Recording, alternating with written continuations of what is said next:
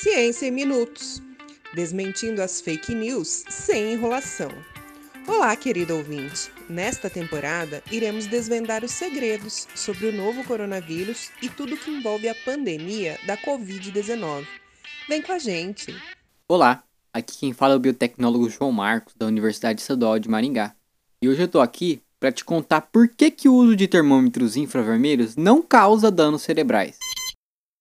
Em boa parte dos lugares que você vai, faz parte dos protocolos de segurança medir a sua temperatura com o termômetro infravermelho.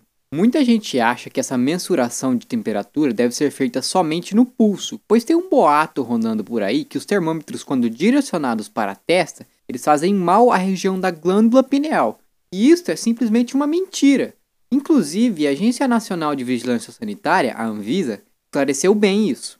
É importante você saber que os termômetros são um receptor de infravermelho. Ele não emite raios infravermelhos. Então o aparelho ele vai apenas sentir o calor que seu corpo emite, e não ele vai entrar no nosso organismo. Dessa forma, esse dispositivo ele não é capaz de causar nenhuma alteração no sistema nervoso central ou no nosso corpo como um todo.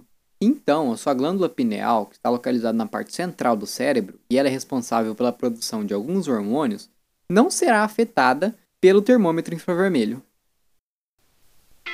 O podcast Ciência em Minutos é uma produção do Programa de Pós-Graduação em Biotecnologia Ambiental da Universidade Estadual de Maringá, com apoio da Pró-Reitoria de Extensão e Cultura PEC e Rádio UEM FM.